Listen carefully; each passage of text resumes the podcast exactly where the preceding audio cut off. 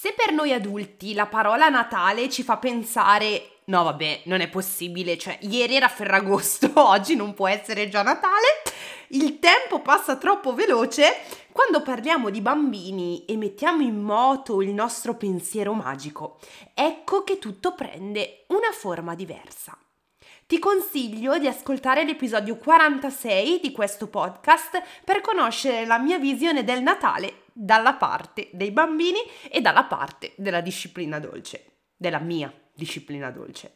Ma tornando a noi, nell'episodio di oggi esploreremo l'affascinante mondo dell'attesa dei bambini per il Natale, un periodo sicuramente straordinario e magico, che evoca emozioni immense, enormi nei nostri bambini. Un aspetto centrale di questa attesa è il concetto ovviamente di tempo e di come i nostri bambini lo percepiscono, perché a volte causa un'enorme frustrazione in noi adulti se non siamo pronti a capire le cose dal loro punto di vista. Io sono Elena Cortinovis, educatrice, pedagogista e convinta sostenitrice della disciplina dolce la mia voce ti guiderà anche nei giorni di Natale, in cui essere genitore è difficile come scalare una montagna di regali a mani nude. Non mollare la presa, ascolta il mio podcast, anche a Natale. Partiamo dal cervello dei nostri bambini.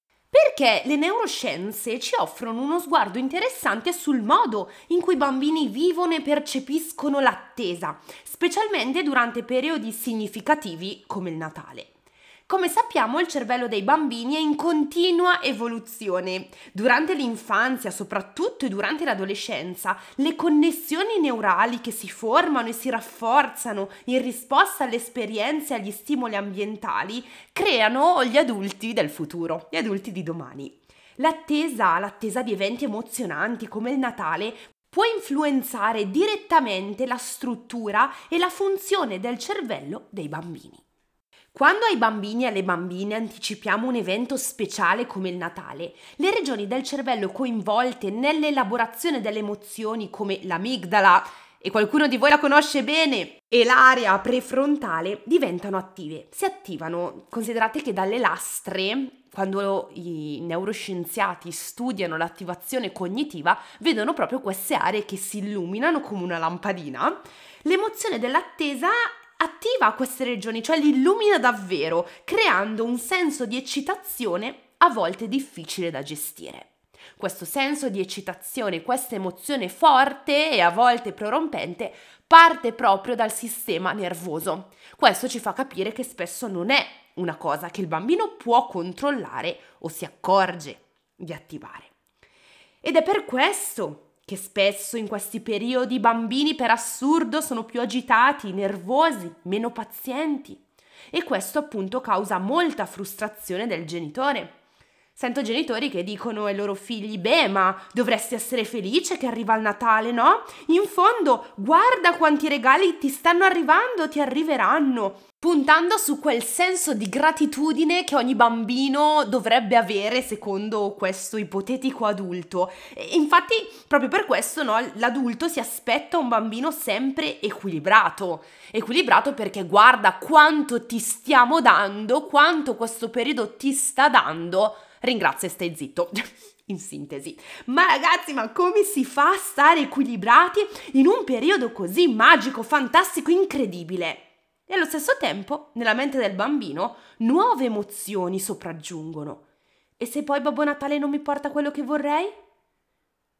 E così, insieme alla grandissima gioia, ecco che arrivano emozioni diverse, come la paura, la preoccupazione. Soprattutto se intorno a questo bambino o questa bambina ci sono ancora i grandi, gli adulti, che utilizzano la minaccia del Babbo Natale non arriva se non fai il bravo e simili. Io so che magari tu che stai ascoltando il mio podcast non sei tra queste persone che utilizzano il Babbo Natale e la Santa Lucia come una minaccia, perché ti sei pippato 102 episodi del mio podcast e ormai sappiamo che la disciplina dolce ci allontana dall'utilizzo di premi e punizioni, ma, ma, intorno a noi ci sono delle persone che probabilmente lo faranno, a scuola, al parco, dagli amici, e noi sappiamo che non possiamo difendere i nostri figli da tutto, però possiamo comprenderli se in questo periodo i nostri figli sono più sovraccarichi di emozioni, emozioni facili ed emozioni più difficili. Un altro aspetto interessante che vorrei condividere qui oggi con voi è che i bambini possono percepire il tempo in modo diverso rispetto a quanto facciamo noi. La loro esperienza soggettiva del tempo può mm, modificarsi in base alla situazione e in base alle emozioni associate ad essa. Durante l'attesa del Natale questa percezione del tempo può sembrare dilatarsi, insomma fa sembrare al bambino o alla bambina che i giorni sembrano più lunghi e l'attesa diventa ancora più intensa.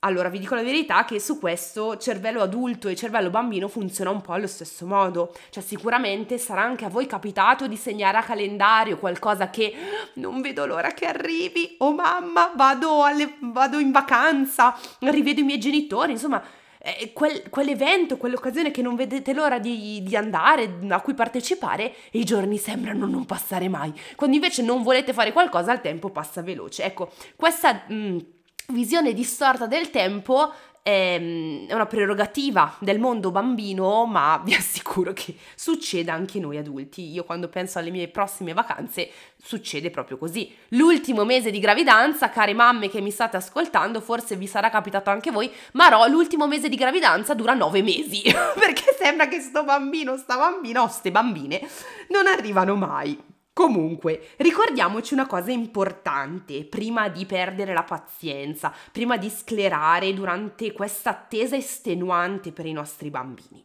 Perché mm, a volte il problema principale sono proprio le aspettative rispetto a questo periodo, aspettative che non sono in linea con quella che è poi la realtà. Le esperienze legate all'attesa del Natale possono avere un impatto duraturo sul cervello dei bambini e noi questo dobbiamo ricordarcelo perché meglio vivremo il momento delle festività e il momento dell'attesa, più ricordi positivi i nostri bambini avranno intorno alle vacanze. La formazione di ricordi legati a questa attesa può influenzare la struttura e la funzione del cervello, andando a contribuire alla creazione di associazioni esperienziali positive e eh, potenzialmente anche andando a influenzare la percezione dei futuri eventi natalizi. Cosa vuol dire questo pippone po- poco pratico? Eh, vuol dire che se io ti chiedo Cos'è per te il Natale? Come vivi tu il Natale? Ti piace il Natale? L'80% delle persone alle quali chiedo farà riferimento a come ha vissuto il Natale nell'infanzia. Io stessa ho fatto questo esercizio su di me prima di proporlo a voi. Se io penso ai, al mio Natale, faccio tantissimo riferimento a come io ho vissuto il Natale nella mia infanzia e purtroppo non sempre è andato bene. Io ho molti ricordi negativi purtroppo intorno al Natale e per anni io, quando, soprattutto quando ero uscita di casa da poco e ero andata a convivere con Angelo, io non volevo nemmeno fare l'albero di Natale, perché io pensavo vita nuova, casa nuova, io voglio rimuovere quel ricordo di Natali passati in difficoltà. Mi ci è voluto del tempo e soprattutto con l'arrivo di Letizia Ginevra per dire Elena, ti puoi costruire nuovi ricordi, puoi creare un nuovo Natale e puoi costruire ricordi positivi per le tue bambine e con le tue bambine. Non per farlo solo per loro, ma con loro, insieme a loro. E ad oggi io sento di avere una relazione positiva con Natale. Siamo amici ma eh, se io penso il primo pensiero va quando io ero bambina ed è per questo che ve l'ho raccontato. Certo, L'attesa del Natale allena la pazienza, qualcuno lo dirà, no? Ma vabbè, non è tutto negativo, non sono solo emozioni prorompenti, no? Certo, bello, no? Allenare la pazienza dei nostri bambini all'arrivo di qualcosa di meraviglioso. Però in questo contesto non stiamo parlando di devi aspettare un giorno, due giorni, due ore, stiamo parlando di quasi un mese, dato che il bombardamento arriva dal primo dicembre se non prima, ma eh, rimaniamo positivi, dal primo dicembre con questi maledetti fantastici eh, calendari dell'avvento. I calendari dell'avvento sono diventati, diciamolo, un, um, un'icona, un elemento iconico in questo periodo, no? Sei sfigato se non c'è il calendario dell'avvento, visto che qualunque brand, qualunque negozio offre il suo calendario dell'avvento.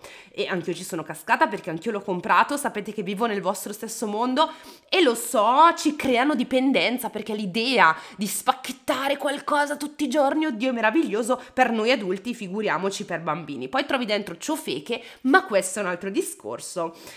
I calendari dell'avvento sicuramente offrono ai bambini tangibilità, un senso del tempo tangibile, eh, però dobbiamo un attimino riflettere su come utilizzarli in maniera saggia, perché idealmente Adesso compratevi il calendario dell'avvento che volete, che vi piace e va bene. Però sapete bene che io vi voglio far vedere la teoria, quello che ci dice e l'ideale. Poi nella vita non è un calendario dell'avvento ad aver ammazzato nessuno. Però idealmente sarebbe bello provare a pensare a un avvento proprio per abbassare un attimino questa eccitazione verso i regali, i doni, il cioccolato, i dolci del bambino, provando a pensare a un avvento un pochino diverso, un avvento che si può trasformare in tempo di qualità insieme. Quando si passa del tempo di qualità insieme, il tempo passa più veloce e quindi un modo per accelerare il tempo in questa dilatazione del tempo assolutamente cognitiva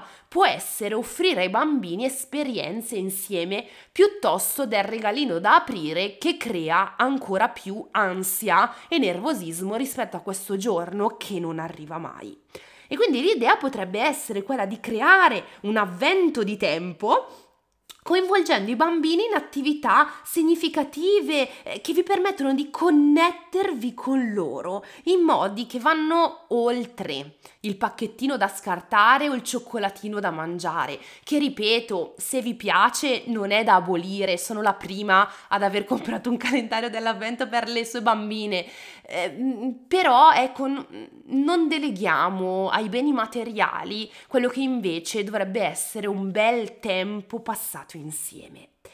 E quindi mh, mm, provate a pensare come magari eh, ogni giorno dell'avvento vi trovate prima di andare a nanna condividendo una storia, facendo un'attività che vi piace, cucinando insieme, costruendo qualcosa insieme anche se siete, ehm, se vi piace la manipolazione e la creatività.